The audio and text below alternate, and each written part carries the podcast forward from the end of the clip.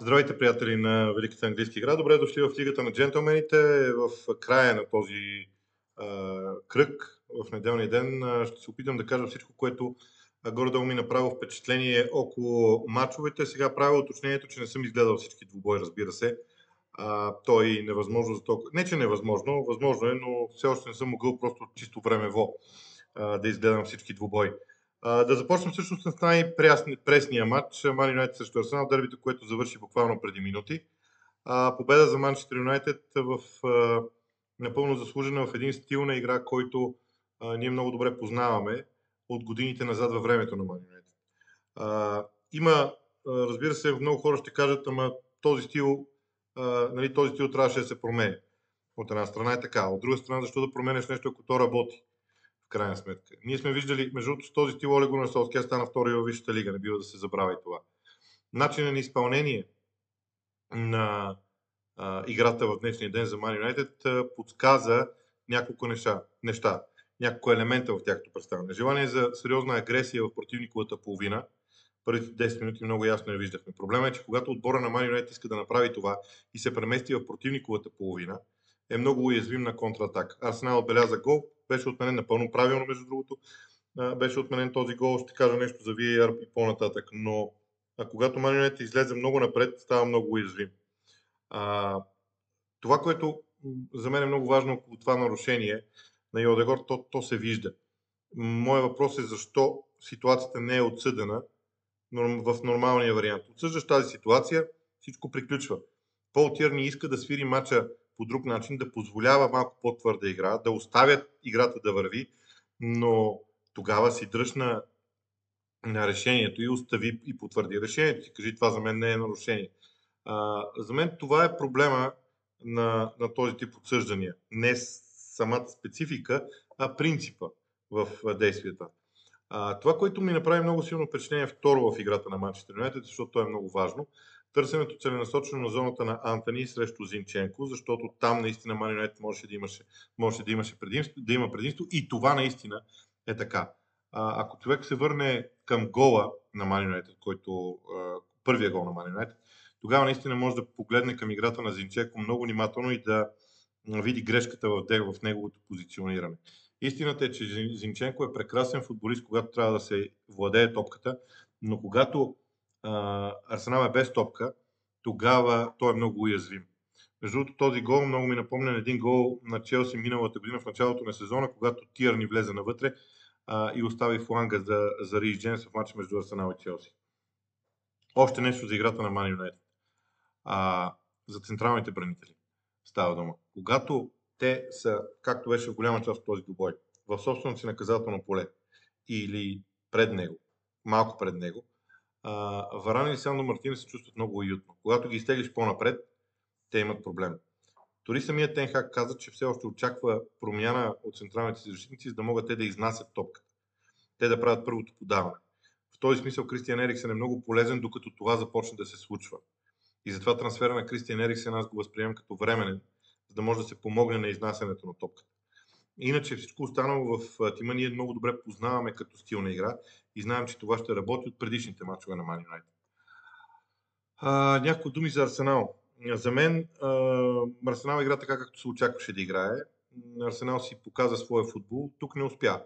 Имаха си своите възможности, не успяха да ги реализират, в това няма нищо лошо, нищо чак толкова неприятно можеш да губиш в футбол, особено когато се развиваш, но трябва да продължиш да, да продължаваш да играеш по този начин, да търсиш този стил на игра и да знаеш, че грешките са част от играта. Защото тук Man United спечели на контратака, но Арсенал с този стил на игра ще победи много други отбори. Между другото, това, което Man United днес направи е стила, който и Тотнам използва при Антонио Конте. Абсорбира напрежението от противника в своята половина и контратакува. В началото на второто по време имаше един момент, в който Арсенал заигра много по-силно от Man United. Тук е спорно дали Арсенал предизвика това предимство или Man United го предизвика, търсейки малко по-сериозно разиграване на топката в свое владение. Аз не мога да взема категорична позиция, по-скоро смятам, че Тенхак се опита да накара на своите футболисти да задържат повече топката, което се видява времето, че е грешно решение. Не забравяйте и още нещо по отношение на Арсенал. Пъзела в играта на Арсенал е разположен така. те разиграват топката в свое владение, като докато я разиграват, трябва да са позиционирани така, че в момента, в който изгубят топката, да могат веднага да пресират. Този синхрон в действията изисква много време, а, изисква развитие.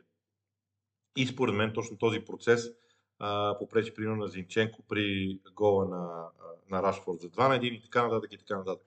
Това са грешки, които ще бъдат изчиствани, но пътя е такъв за Арсенал.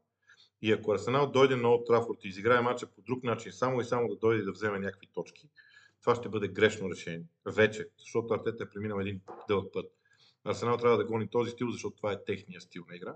Видяха се много положителни, много добри неща в двубоя, така че смятам, че в крайна сметка е една логична развръзка с оглед на представянето на двата тима.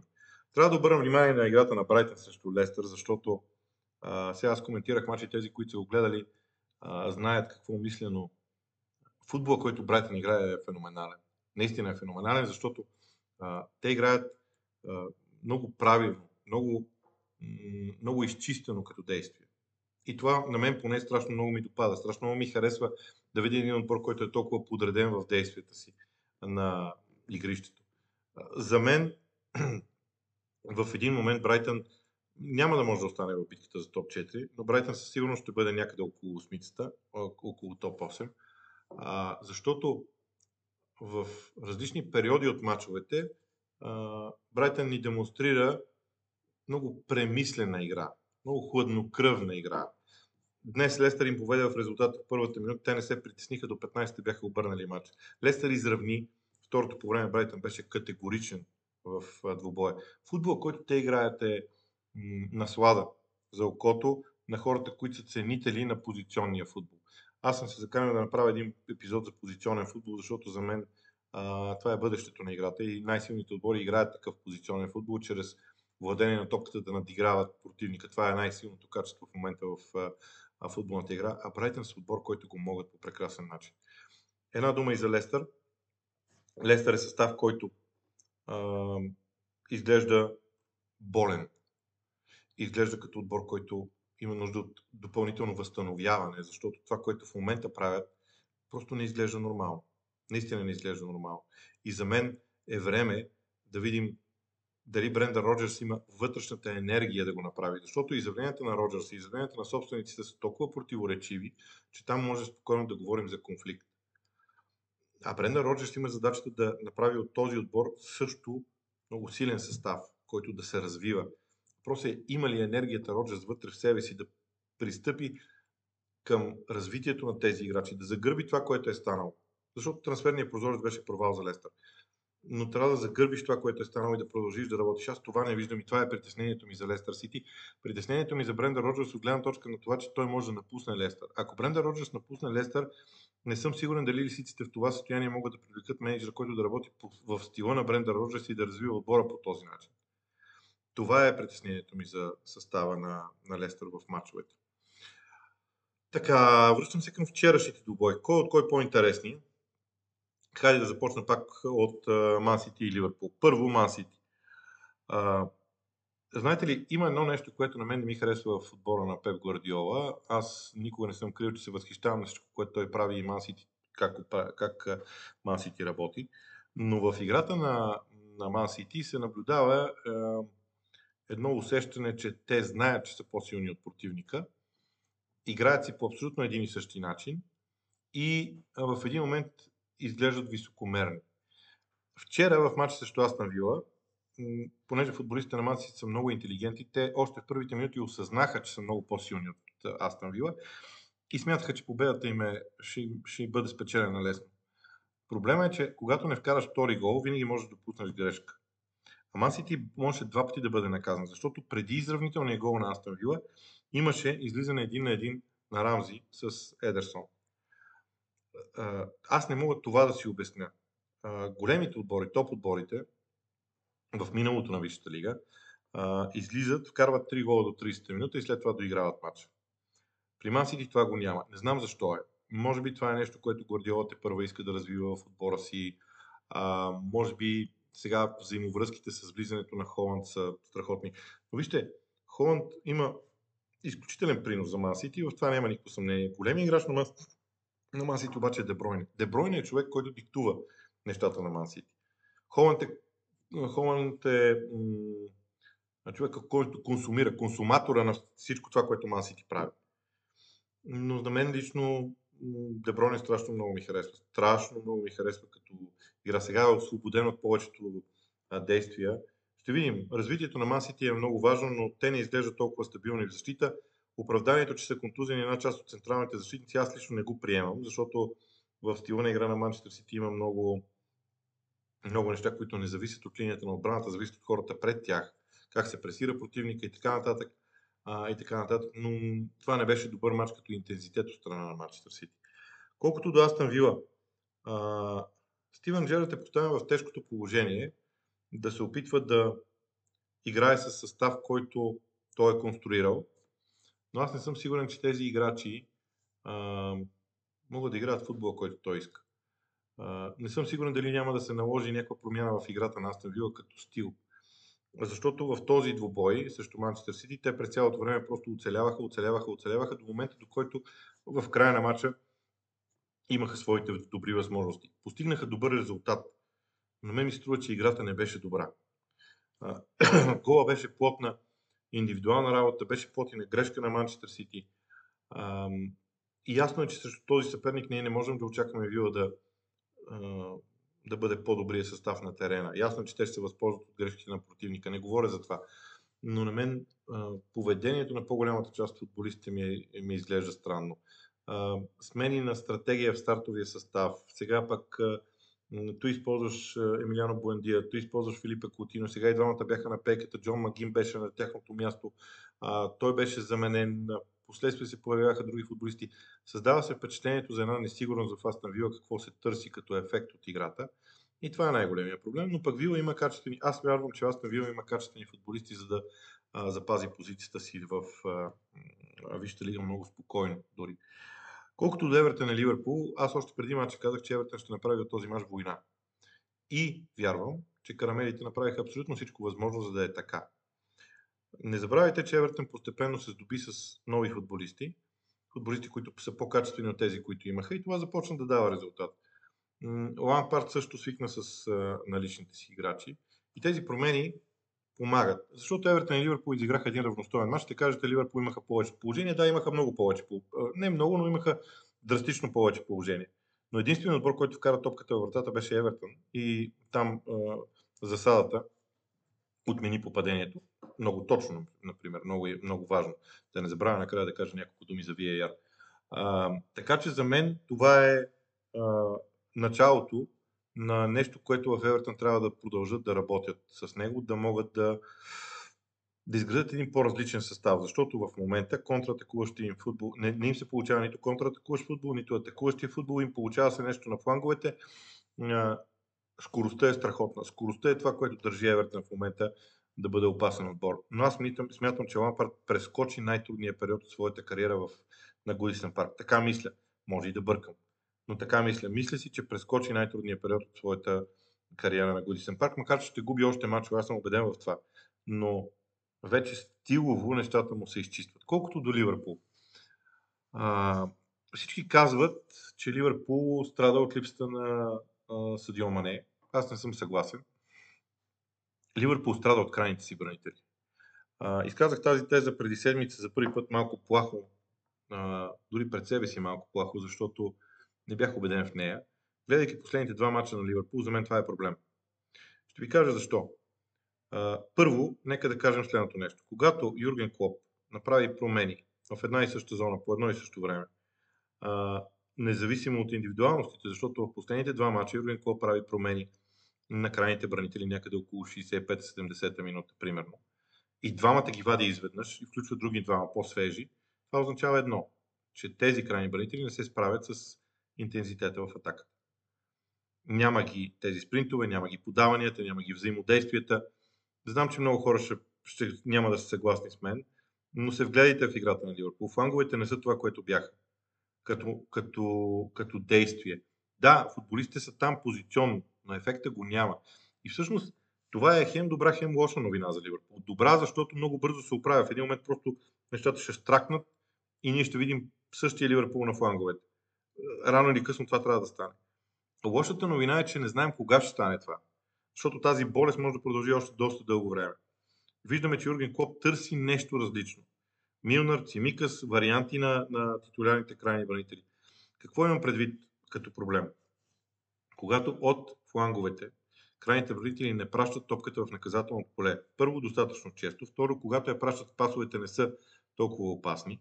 Няма из, изчистени са, няма ги ранните центрирания. Това, което, това е един термин, който е, праща топката в наказателно поле рано, така че отбраната да не се е прибрала в наказателно поле. Ние не виждаме такова нещо в а, играта на Ливърпул. Това буквално отсъства. Това са серия от неща, които дават проблем. А, и смятам, че с времето Юрген Клоп ще иска да го реши този въпрос. Не знам дали ще успее в един момент, но ще трябва да го реши. Така, още нещо, което е според мен доста, доста интересно около Ливърпул. На мен Дарвин Нунес ми допада страшно много в играта си, обаче м- забелязах, че Дарвин Нунес атакува пространства, които Луис Диас атакува. Двамата събират много близо на моменти. Това аз го давам на новото лице в състава. Примерно Салах избягва тези неща, защото той е много просто по-опитен а, от двамата. Но Ливърпул ще изживее един период от време, в който трябва да продължи да се развива на тази база, да подобрява елементи в играта, които уж всички ние познаваме, че те могат да ви изпълняват по прекрасен начин. А, за кой мач да поговоря? Сега не съм гледал една минута дори от мача между Увърхемптън и Саутхемптън, за което се извинявам. Победата на Увърхемптън обаче е от, от огромно значение, защото а, и тя е победа на 0. Победите с 1 на 0 на Увърхемптън са маркови за клуба, защото а, те показват, че с минимум усилия могат да постигат максимум резултат. Резултат от друга страна до някъде може да разочароваш за Саутхемптън, но вижте, Саутхемптън не може да постига не, добри резултати през цялото време. Обеден съм в а, това и ще дойде момент, когато а, светците ще са в криза. Те са непостоянен отбор, но вълците спечелиха първата си победа за сезона. Те са отбор, който по принцип не участва в вкарването на много голове и това е солидна солидна новина за тях. А, гледах много дълъг а, репортаж от мача между Нотингам Форест и Борнемот.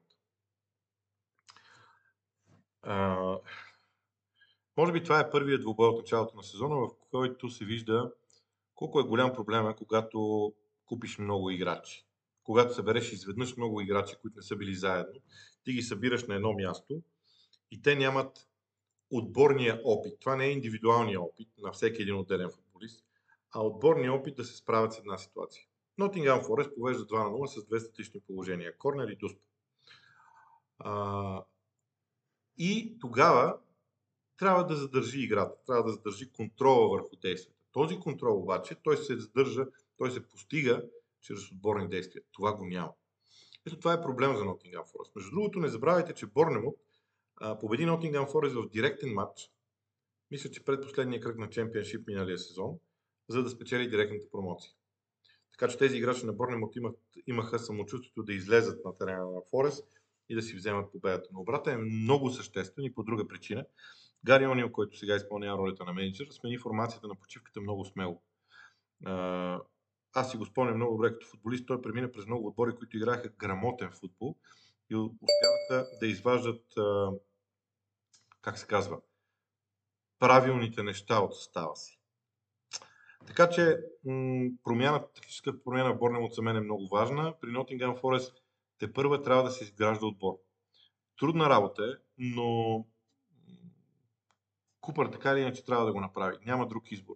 За мен причината за този обрат на Борнемот е в липсата на на умението като отбор Форест да вземе топката, да контролира мача или като отбор да се защитава, но като отбор.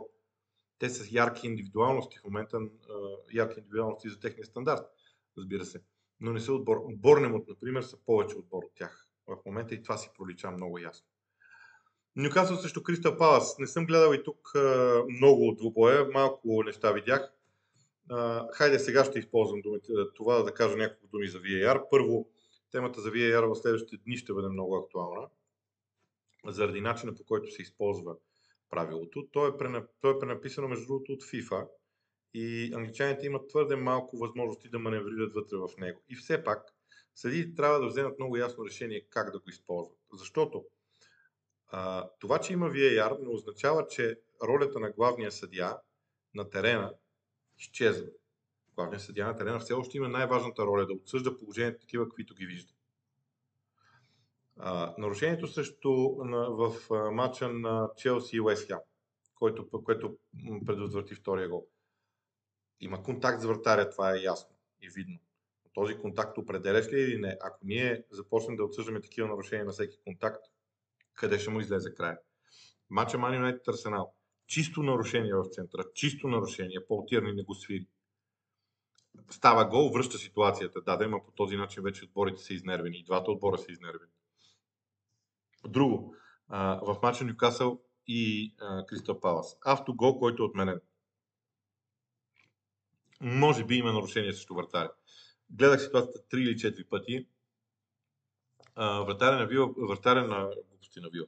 Вратаря на Кристал Палас посяга към топката и тогава има контакт. Т.е. формално има причината да бъде отсъдено нарушението.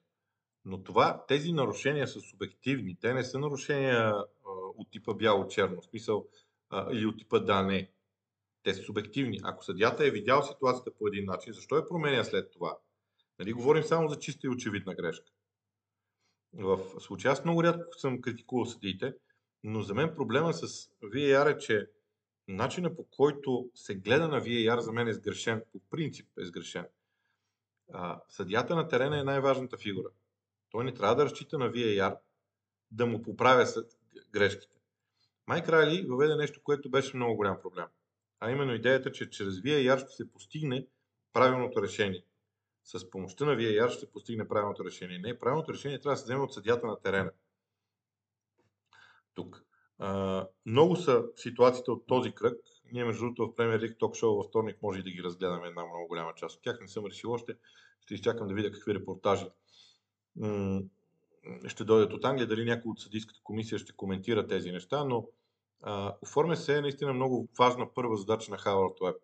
Да накара съдиите да си гледат работата на терена и да спрат да разчитат на VAR, защото те започнаха да разчитат на VAR повече, отколкото на собствените си действия на, на терена, което е за мен е, е абсолютно скандално. И тук ще дам пример, наистина, с а, двубоя между Nottingham Forest и Борнемот видяхме едно положение в този матч. Положение, което, както и да го погледнете, беше, как да ви обясня, как да го кажа, как да се изразя. Отсъждане на а, хайде да го кажа по друг начин. Имаме отсъждане на Дуспа в полза на Nottingham Forest. Това е в края на първото по време.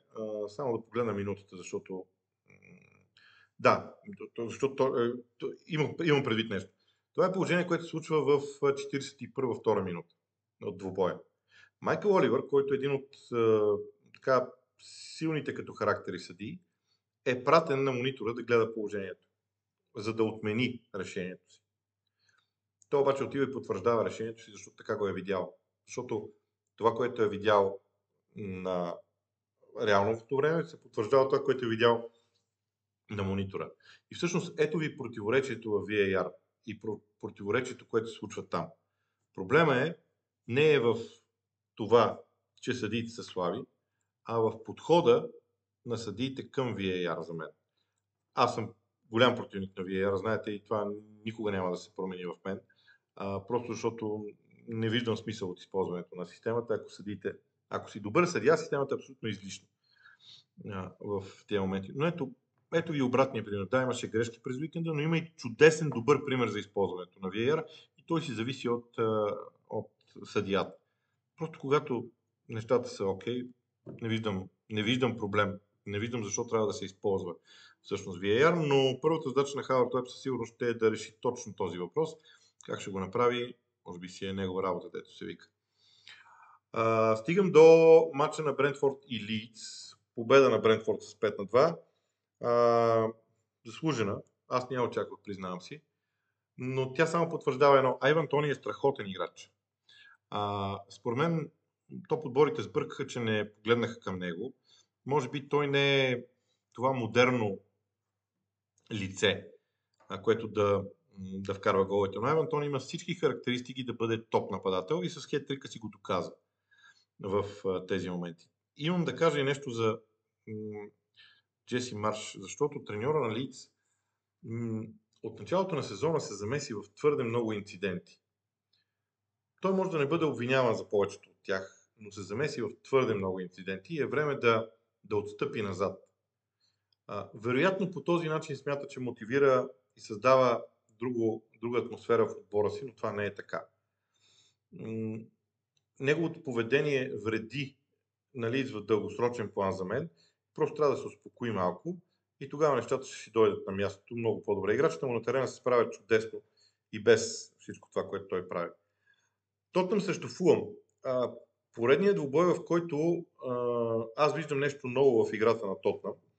За първи път, вие знаете колко пъти съм а, бил противник на цялостната идея за играта на, на Конте, но Тотнам вече много трайно се опитва, дори в тази формация, която, в която придърпва отбора в наказателното поле. Отбора е събран буквално в наказателното поле, защото аз преброих няколко атаки на Фулм, в които имаше по 8 души полеви играчи на Тотнам в собственото им наказателно поле.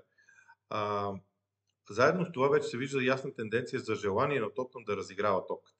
Не само да се възползва от грешките на противника на контратака, макар че повечето положения все още идват така, но и да разиграват топката. И а, всичко това идва от а, добрата игра през фланговете. За мен а, постепенно прогреса на Тотнам трябва да дойде от там, от разиграването на топката през а, а, крилата, през фланговете, защото там наистина те са много как да се изразя, те са много, много енергични, оттам идват различните неща, нестандартните неща в действията им.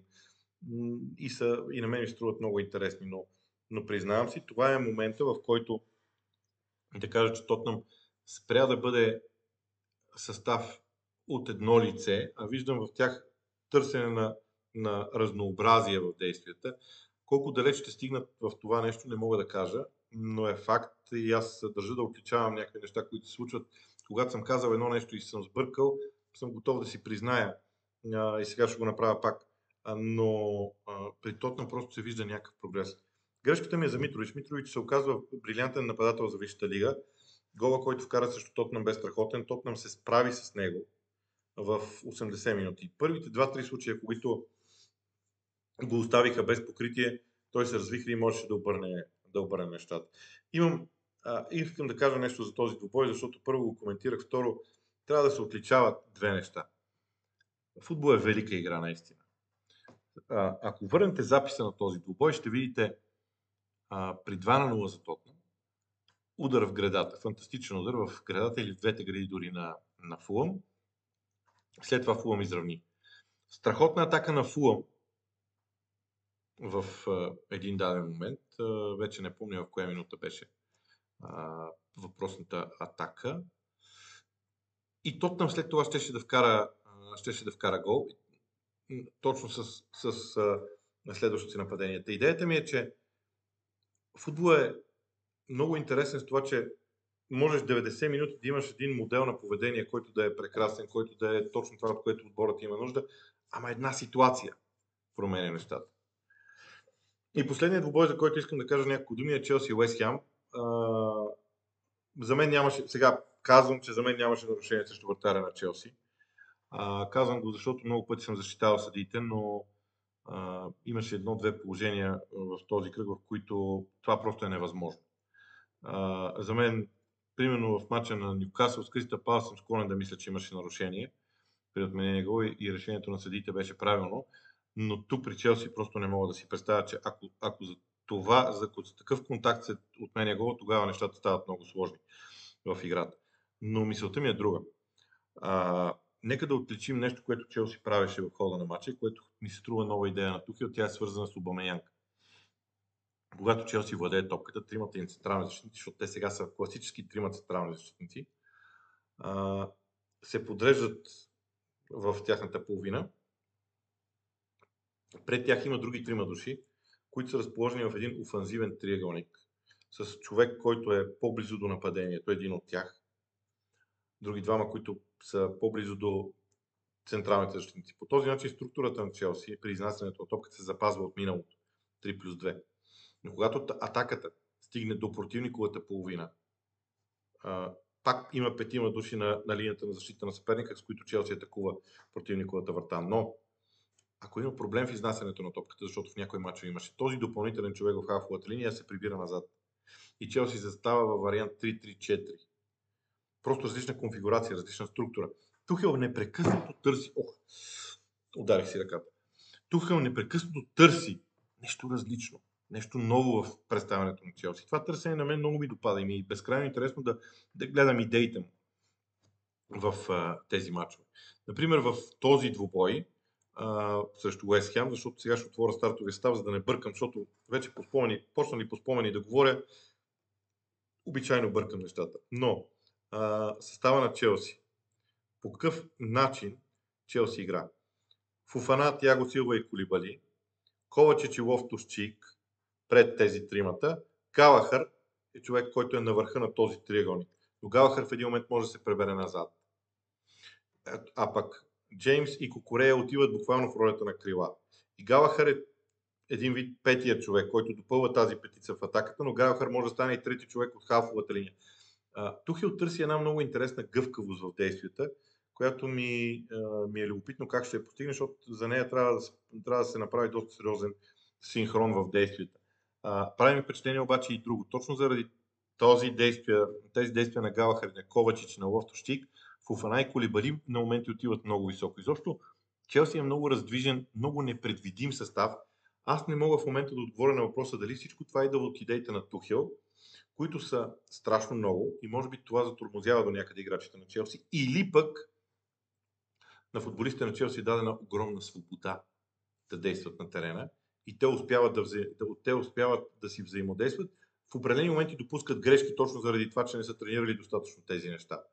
Но е, но е интересно. Колкото до Уест Хем, искам да кажа, че чуковете продължават да бъдат а, онзи кошмарен отбор, срещу който да се играе, защото те имат много, а, как да ги нарека, ръбести футболисти. Футболисти, с които не искаш да се удариш, защото ще те заболи. Те са хора, които могат да напълнят вратарското поле с футболисти, да центрират топката там и да ти вкарат гол, както и стана. Те са хора, които цял матч могат да се защитават. Изобщо те са олицетворени на Дейвид Мойс. И е жалко, че имат проблеми в началото на сезона. Уест Хем ще, си, ще избяга от тези проблеми. Обеден съм. Обеден съм съвсем скоро. Това е всичко за мачовете, които иска да кажа в кръга. Ние ще направим и още епизоди през седмицата. Аз играта на отборите конкретно ще вляза в детайли на повечето от тези неща. Но това, което искам да кажа финално е, че класирането на Висшата лига вече изглежда, изглежда доста по-познато, защото ако погледнете към таблицата а, с класирането, на първите 7 места има 6 отбора от, топ 6, от големия топ 6, плюс Брайтън. Това е пътя. Просто това ще се случи съвсем скоро и тези отбори ще се върнат на местата си. Кой ще успее, кой няма да успее, е една съвсем отделна тема. А, и пак ще кажа, развитието на мачовете е много интересно. Други кръг, примерно, има двобой между Тотнам и Манчестър Сити, който е крайно интересен. А, той е Манчестър Сити Тотнам. има матч Арсенал Евертън с прогреса на Евертън. Дали Арсенал ще загуби от всичко това. Има мач Кристал Палас Ман Юнайтед. Дали този контратакуващ стил на Ман Юнайтед ще продължи да успява? Изобщо серия от крайно интересни въпроси. Това е всичко от мен за тази вечер. Пожелавам ви прекрасна, спокойна седмица. Пак ще си говорим за английски футбол съвсем скоро.